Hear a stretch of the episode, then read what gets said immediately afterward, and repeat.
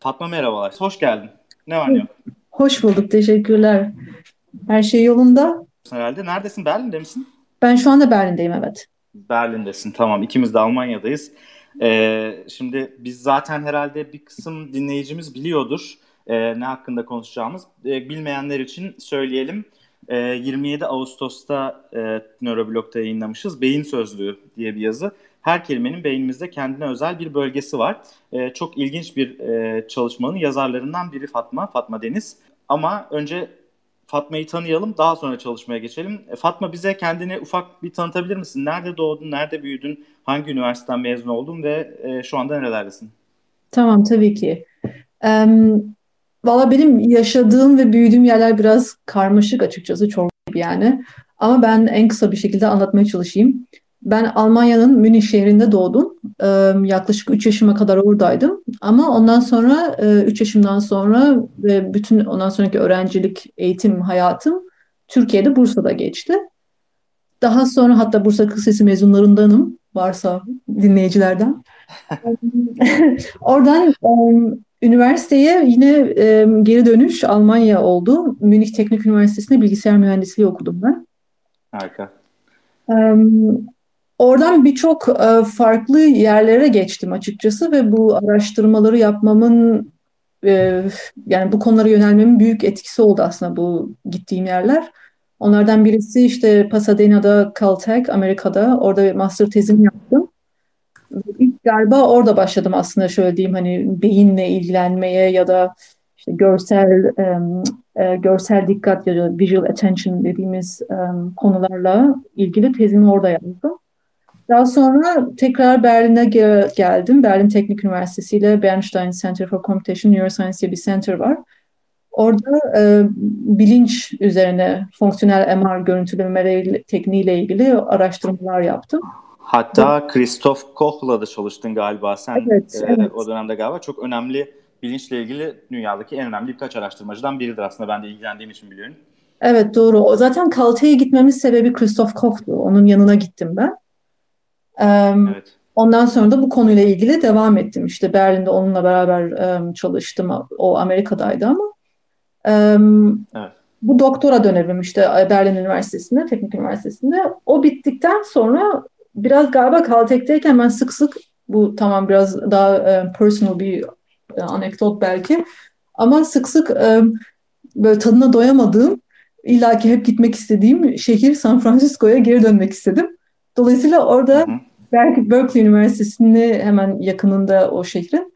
E, orada işte bu sefer e, UC Berkeley'e katıldım postdoc için. Hala da oradayım ama şu anda bir de e, visiting scientist olarak teknik Berlin Teknik Berlin Teknik Üniversitesi'ndesin. Yani Bavyera'dan başlayan yolculuğun Bavyera'dan Türkiye'ye bu arada Bursa Kız Liseli olmayabilir ama en azından bir Bavyeralı var burada. ben e, daha sonra Bursa Kız Lisesi'ne gitti. Oradan e, Almanya'ya tekrar, oradan Amerika'ya, Pasadena'ya, Kaliforniya'ya, oradan geri dönüş tekrar ya da bilmiyorum artık nasıl olacak, e, Berlin'e e, geldin.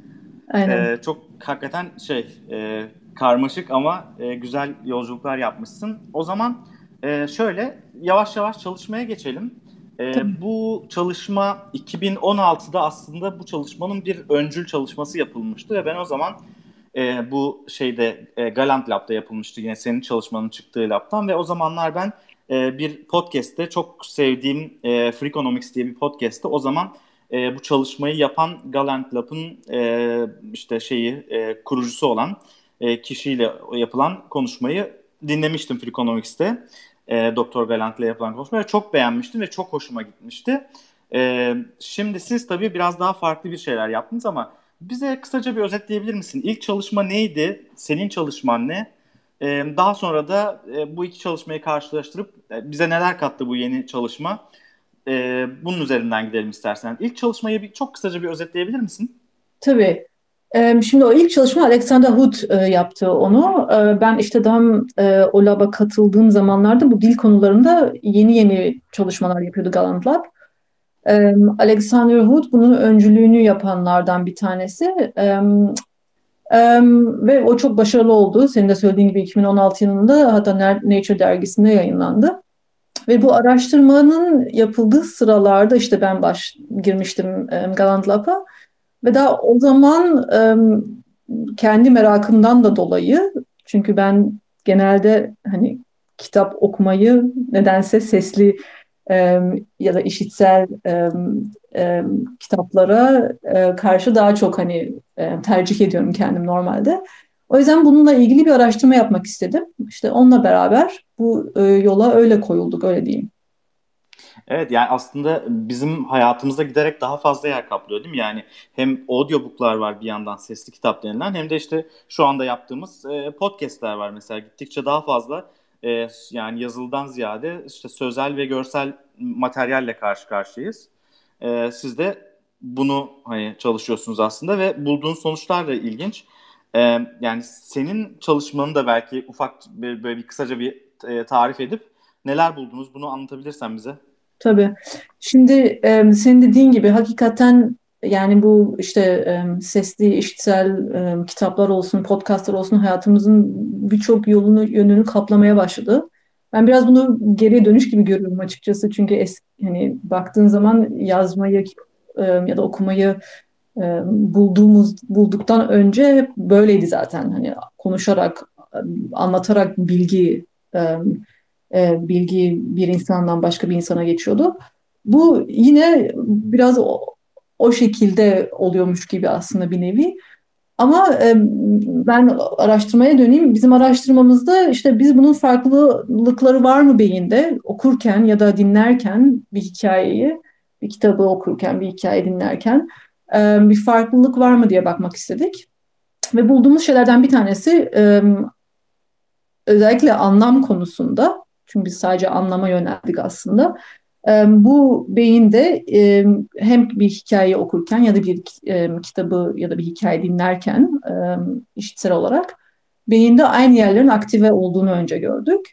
Ve sadece bunun aktive olduğu değil, aynı zamanda aynı kavramların aynı yerlerde beyinde, aynı noktalarda diyelim, beyinde bir şekilde görül ya da çalıştığını gördük.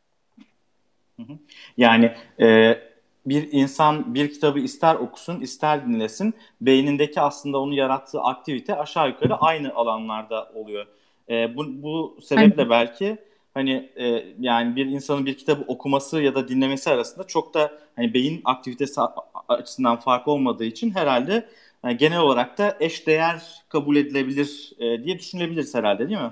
Aynen evet. E, ayrıca siz şu, şunu da buldunuz yani e, kavram her kavramın beyinde bir bir noktası var. Yani biz daha önce şey gibi düşünüyorduk yani işte işte beyinde bir konuşma merkezi var ya da birkaç tane konuşma merkezi var.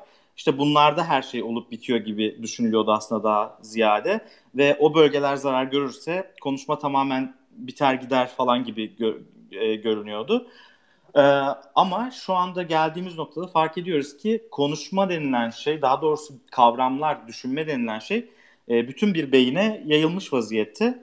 Ve hani mesela bazen e, biz e, klinikte çok sık görürüz nörolojide. İşte çok böyle konuşma merkeziyle alakası olmayan bir yerde bir e, beyinde inme vardır. Ama yine de bir insanın konuşması etkilenmiştir. E, bazı şeyleri, kelimeleri rahat rahat e, ağzından dışarıya çıkaramıyordur söyleyemiyordur, aklına getiremiyordur. E, belki de bununla alakalı olduğunu yani hani beyninde o bölgede aslında konuşmayla doğrudan ilişkili olmasa da belirli kavramlarla ilgili e, bir bölgede bir inme geçirdiği zaman bir konuşma bozukluğunun olabileceğini de e, gösteriyor aslında bize bu. Bu da enteresan bir ayrıntı aslında. E, peki nereye gidiyor bu? Yani ne yapmayı düşünüyorsunuz şimdi? Yani işte ben mesela kendimden de yola çıkarak tabii Türkçe, Almanca, İngilizce ya da bunun gibi birçok insanın hani farklı diller konuşan insanların beyinlerinde bu e, bizim biz bir nevi harita diyoruz bunlara. E, e, bu işte anlam ya da konsept e, kavram haritalarının e, farklı insanlarda, farklı diller konuşan insanlarda da aynı şekilde mi yoksa bir farklılık var mı bu konularda, evet. kavram haritalarında ona bakıyorum şu anda ben. İlk gördüğüm şeyler değişiklikler var, benzerlikler var ama tabii Detaylar daha belli değil. Detay detayları bir sonraki makaleye saklayacaksın mutlaka ama e, şey gerçekten çok ilginç olurdu. Yani çok benz çok fazla benzerlik varsa eğer yani farklı farklı diller farklı farklı dilleri konuşan insanlar arasında belirli kavramların toplandığı mesela senin çalışmanda vardı işte mesela aileyle ilgili e, bazı kavramlar diyelim ki işte eş, anne, baba, kardeş, işte elti, görümce vesaire neyse evet. bunların hepsinin toplandığı böyle sağ e, parieto temporal e, bölgede Hı-hı. bir bölge vardı ve bütün o kelimeler oradaydı. E, en azından İngilizce, ana dili İngilizce olan insanlarda. Mesela ana dili Almanca ya da Türkçe olan insanlarda da hakikaten aynı bölgede e, aynı kavramları görürsek gerçekten çok enteresan olur ve insan dilinin aslında universal yani evrensel bir e, temelinin olduğunu da aslında bize gösterebilir. Bu da çok e, tartışmaları aslında çok çeşitlendirebilir. Çünkü dilin e, çıkışıyla ilgili tartışma hala devam ediyor. Aslında ilginç bir konuya de, e, de dokundun orada. Çünkü işte bu aile e, ya da sosyal konular mesela kavramlar. E, bu sosyal kavramlar gerçekten işte mesela Türkçe'de e, baktığın zaman birçok detaylı kavramlar var mesela işte elçidir, görümcedir dediğin gibi bahsettiğim gibi. Bunlar ama farklı dillerde e, farklı dillerde bu, bu, bu detayda yok aslında. Ve o yüzden farklılıklar zaten daha çok o tür e, e, kavramlarda görülüyor şu anda. Evet bu da çok ilginç. Mesela e, hem ne İngilizce'de ne de Almanca'da mesela işte teyze e, ya da hala amca ya da dayı ayrımı tam olarak yok aslında. Aynen. E, bunları mesela Türkçe konuşan birinde çalışmak, Türkçe konuşan birinde bu beyindeki kavram haritasını çıkarmak ve bu tarz ince ayrıntıların nerede e, olduğunu bulmak çok ilginç olabilir gerçekten bu anlamda. Hı hı. E, peki yani sence uzun vadede klinikle ilgili bir e, şey olabilir mi? Yani klinik e, ne bileyim işte bu beyindeki kavram haritası inmeyle ilgili, epilepsiyle ilgili vesaire bir sürü aslında e, te- temel doğasına yönelik bir, bir sürü şey de bize veriyor. E, yani hem inmelerden sonra oluşan konuşma bozuklukları hem epilepsi nöbetlerinden sonra oluşan çeşitli konuş, konuşma bozuklukları olabiliyor. Bunlarla ilgili aslında bize e, biraz böyle ilginç e, şeyler, detaylar yakalamak mümkün bu çalışma üzerinden. Neden yani böyle e, konuşma bozuklukları oluyor ve neden özellikle bazı kelimeler, bazı kavramlar e, dışarıya çıkarılmakta, işte ifade edilmekte zorlanılıyor e, bu hastalıklardan sonra. E, bunu biraz daha iyi anlatıyor aslında. Klinikle ilgili bir detayı olabilir mi bunun?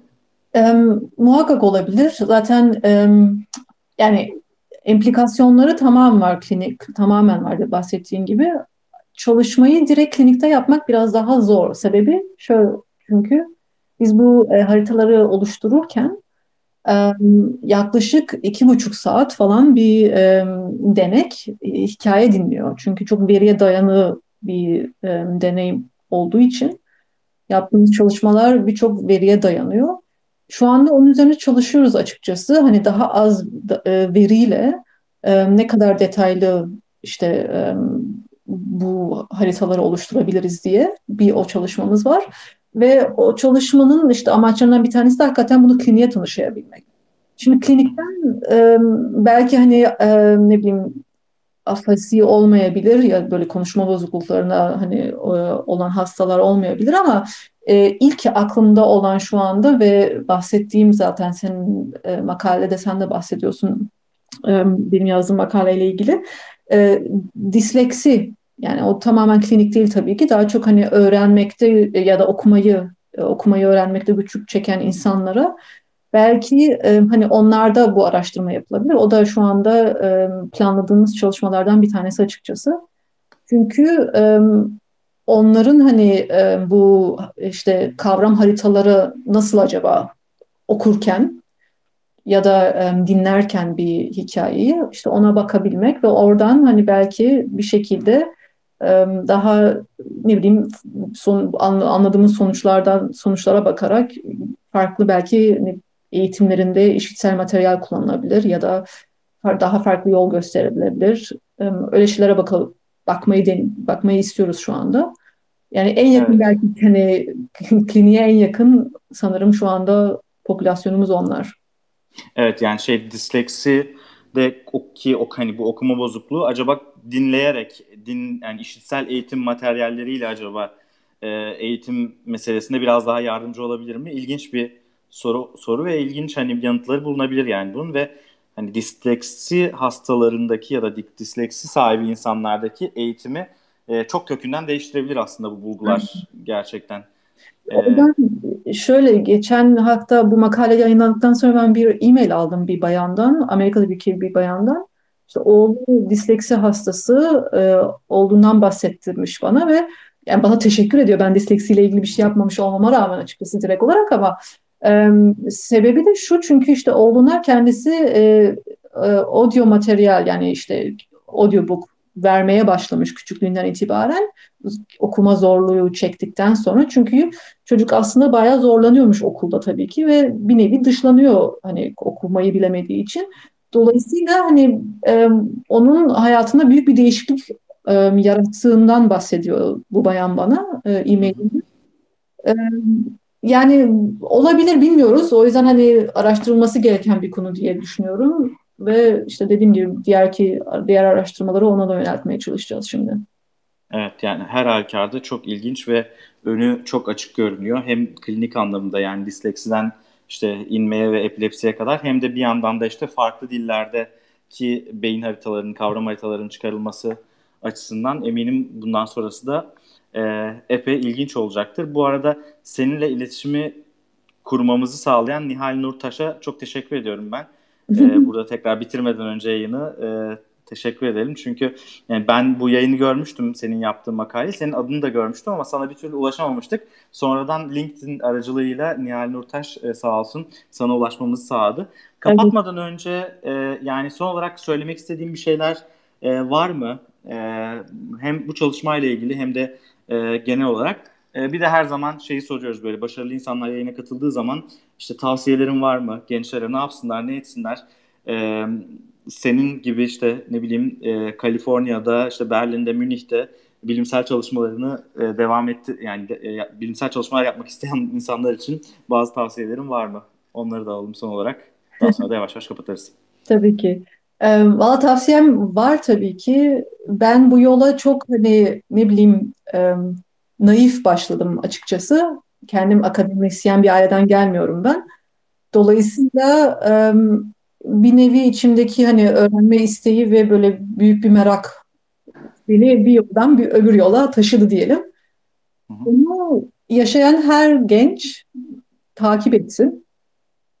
O zaman yol açılıyor çünkü ve hani bazen İnsan bilmiyor yani nereye gidebilirim, hangi üniversite benim için iyi. Araştırmak, işte bizim gibi, benim gibi mesela yurt dışında eğitim almış insanlara e-mail atmak günümüzde artık çok kolay. Birisi cevap vermezse diğeri cevap verecektir muhakkak.